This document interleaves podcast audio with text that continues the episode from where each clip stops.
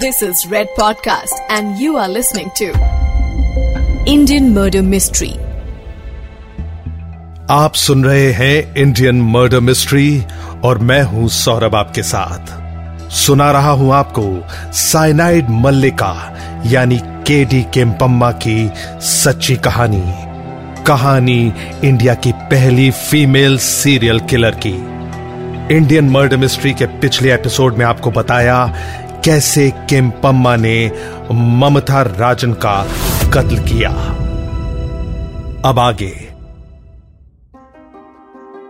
केम्पम्मा के लिए ममता राजन का कत्ल सिर्फ़ कत्ल नहीं था, बल्कि एक हिसाब से पैसा कमाने का एक ऐसा अनोखा तरीका था, जिसमें उसके सामने उसका विक्टिम उस बकरे की तरह था, जिसे यह भी नहीं मालूम था कि अब वो कटने वाला है। हालाँकि 2001 में, जब केम्पम्मा बिडाडी डिस्ट्रिक्ट में एक घर में चोरी करती पकड़ी गई थी, तब भी उसके बैकग्राउंड के बारे में तफ्तीश की जा सकती थी। पर अफसोस, हमारे सिस्टम में पुलिस रिफॉर्म्स सालों से रुके हुए हैं और पुलिस डिपार्टमेंट और जुडिशरी पर इतना बोझ है कि चाहते हुए भी आज तक क्रिमिनल्स की ढंग से प्रोफाइलिंग या डेटाबेस तैयार नहीं हो पाया है। केम्पम्मा को उस वक्त चोरी के सिलसिले में छह महीने की सजा हुई थी और फिर कुछ वक्त के लिए यह ढंग से मालूम नहीं था कि उसने अपनी गुजर बसर के लिए क्या काम किया या अपनी रोजी रोटी कैसे चलाई? यह यकीन कर पाना मुश्किल है कि 2001 और 2007 के दौरान केम्पम्मा ने कोई जुर्म नहीं किया। और फिर अचानक 2007 और 2008 के बीच में उसने पाँच हत्याएँ कर डाली। इन छह सालों में, यानी 2001 से 2007 तक केम्पम्मा क्या करती रही, ये अपने आप में सोचने का विषय है। पर मालूमात के हिसाब से, केम्पम्मा की दूसरी शिकार थी सतनूर ज़िले की एलिजाबेथ। एलिजाबेथ एक बावन साल की महिला थी जो अपनी गुमशुदा पोती की तलाश कर रही थी। एलिजाबेथ, जो कि पहले से पोती के दुख में अपनी ज़िंदगी से परेशान हो चुकी थी। उसकी हत्या करना केम्पम्मा के लिए मुश्किल नहीं था। केम्पम्मा ने एलिजाबेथ को भी उसकी पोती को ढूँढने के लिए एक झूठी पूजा करने का दिलासा दिया। एलिजाबेथ भी केम्पम्मा के दिखावे में आ गई। केम्पम्मा की भोली सूरत और उस पर हमदर्दी का मुखौटा पड़ा हुआ था, जिसके पीछे की घिनौनी सूरत एलिजाबेथ को नज़र ही नहीं आई। तरीका ठीक वही, जैसे ममता को मारा था। एक सुनसान मंदिर में साइनाइड मिली हुई मिठाई खिला के केम्पम्मा ने एलिजाबेथ की ज़िंदगी उससे छीन ली। यहाँ पर शायद आप सोचेंगे कि आखिर ये साइनाइड केम्पम्मा, यानी साइनाइड मल्लिका को मिलता कहाँ से था? यह भी एक बेहद दिलचस्प बात है।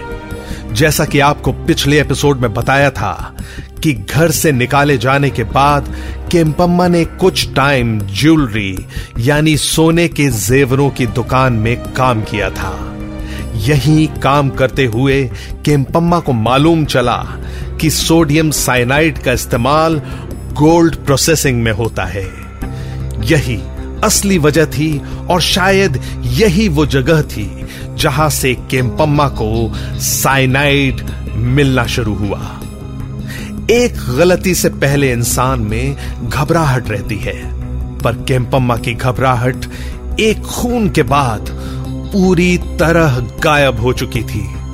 उसको यह यकीन हो चला था कि साइनाइड देकर वो अपनी करतूत को आसानी से अंजाम दे सकती है।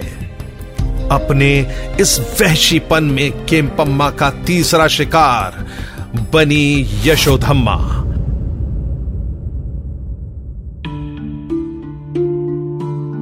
केम्पम्मा को जैसे किसी की दुख तकलीफ़ या दर्द से अब कोई सरोकार ही नहीं था। यशोधमा एक साठ साल की बुज़ुर्ग औरत थी और दमे की मरीज़ भी। एस्थमा की प्रॉब्लम से यशोधमा इतनी परेशान हो चुकी थी कि केम्पम्मा की बातों पर बेचारी विश्वास कर बैठी। केम्पम्मा ने उसे बताया कि सिर्फ़ एक पूजा करने के बाद ही यशोधम्मा को अपने दमे की बीमारी से छुटकारा मिल जाएगा। पर यशोधम्मा को यह नहीं मालूम था कि केम्पम्मा ने उसके जीवन से ही छुटकारा दिलाने का पूरा प्लान तैयार किया हुआ था। एक बेबस औरत जो अपनी ज़िंदगी से पहले ही परेशान थी, उस पर भी केम्पम्मा ने दया नहीं की। सिद्ध गंगा मठ में केम्पम्मा ने दमे का इलाज करने के बहाने बूढ़ी यशोधम्मा के साथ भी वही सलूक किया जो अपनी पहली दो विक्टिम्स के साथ किया था। वही जल प्रसाद के बहाने साइनाइड पिलाकर यशोधमा की जीवन की लकीर छोटी कर दी।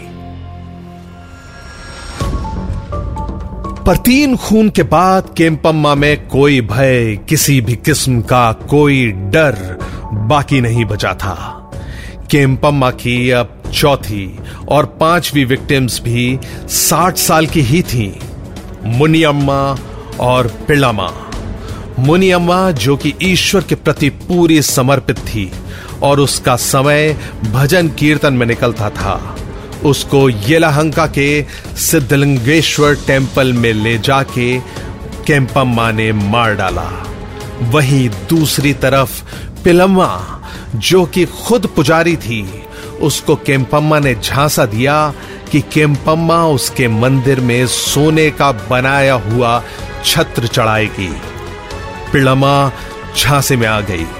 उसको पता ही नहीं चला कि ऊपर से शांत और दयालु केम्पम्मा उसको कुछ देना नहीं, बल्कि हमेशा के लिए उसकी ज़िंदगी उससे छीनने वाली थी।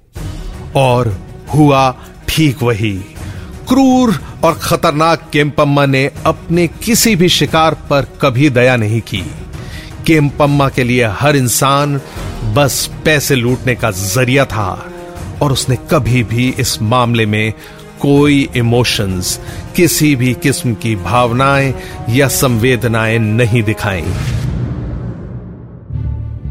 केम्पम्मा के लिए इंसान की जान लेना बस एक धंधा बन चुका था। या ये कहिए पैसा कमाने का ज़रिया। इस ही काम को आगे बढ़ाते हुए उसकी अब अगली शिकार बनी नागवेणी। नागवेणी का दोष था कि वो निसंतान थी, अपना खुद का बच्चा चाहती थी। पर हैरानी की बात यह है कि केम्पम्मा, जिसके खुद के तीन बच्चे हैं, उसने नागवेणी की इस पीड़ा को नहीं समझा, बल्कि उससे उलट उसने न सिर्फ़ नागवेणी को मार डाला पर अपने अंदर की ममता का गला भी घोट डाला। यहाँ भी मारने का तरीका एकदम वही था जो उसने बाकियों के साथ किया था, यानी साइनाइड से हत्या। पुलिस का कहना है कि केम्पम्मा की आखिरी शिकार शायद रेणुका नाम की एक औरत थी। इन्वेस्टिगेशंस में मालूम पड़ा कि केम्पम्मा ने पहले रेणुका की बहन मनी से दोस्ती गांठी और उसके बाद धीरे धीरे जब घर पर आना जाना बढ़ा, तब उसकी दोस्ती रेणुका से भी हो गई। रेणुका पहले से ही हमारे सभ्य समाज की ओछी मानसिकता का शिकार थी। समाज के नासमझ और पुत्र प्रेम में अंधे लोग जो बेटी से ज़्यादा तवज्जो बेटे को देते हैं। उसी तरह रेणुका को केम्पम्मा ने शायद आश्वासन दिया कि रेणुका को बेटा दिलवाने में वो उसकी मदद कर सकती है। पुलिस की मानी जाए तो रेणुका की लाश भी एक मंदिर के कमरे में पाई गई। यह भी तब हुआ जब रेणुका का पति, जो कि दुबई में काम करता था, उसने दुबई से वापस आकर रेणुका के लापता होने की रिपोर्ट थाने में दर्ज करवाई। जब तक पुलिस हरकत में आती, केम्पम्मा गायब हो चुकी थी। पुलिस ने केम्पम्मा को पकड़ने के लिए नाकाबंदी शुरू कर दी थी, पर केम्पम्मा कहीं ज़्यादा शातिर निकली। वो हमेशा पुलिस के चाल से बचती रही। तकरीबन एक साल पुलिस को अंदाज़ा नहीं पड़ा कि केम्पम्मा कहाँ है। पर 31 दिसंबर 2008 को पुलिस को खबर मिली कि जयम्मा नाम से कोई औरत बस स्टैंड पर सोने के जेवर बेचना चाह रही है। पुलिस ने दबिश दी और जब उस औरत को गिरफ़्तार किया गया तो पता चला जयम्मा और कोई नहीं, बल्कि केम्पम्मा ही थी। तलाशी लेने पर केम्पम्मा के पास से नकदी और काफ़ी सारे सोने के जेवर मिले। ये सारे जेवर उन मासूमों के थे जिनको केम्पम्मा ने मौत के घाट उतार दिया था। जब पुलिस ने पूछताछ की, तब अपने ज़्यादातर अपराध केम्पम्मा ने बड़ी ही सहजता से स्वीकार कर लिए। उसका कहना था कि उसने ये सारे अपराध, ये सारी हत्याएँ सिर्फ़ लूट के इरादे से की थी। केम्पम्मा पर कोर्ट केसेस चले। 2010 में मुनियाम्मा और 2012 में नागवेणी की हत्या में खेमपम्मा को मृत्यु दंड की सजा मिली, जिसको बदलकर बाद में आजीवन कारावास कर दिया गया।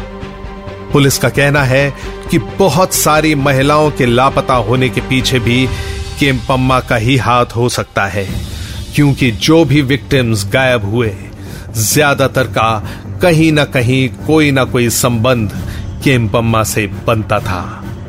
यह केस हमारी सोसाइटी के दो पहलू उजागर करता है।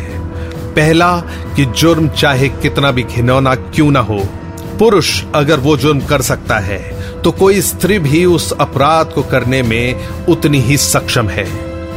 दूसरा, हमारी सोसाइटी या पूरे सिस्टम में लोग इतने पिस गए हैं कि वो उस पीड़ा और दर्द से छुटकारा पाने के लिए कई बार अंधविश्वास का साथ ले लेते हैं।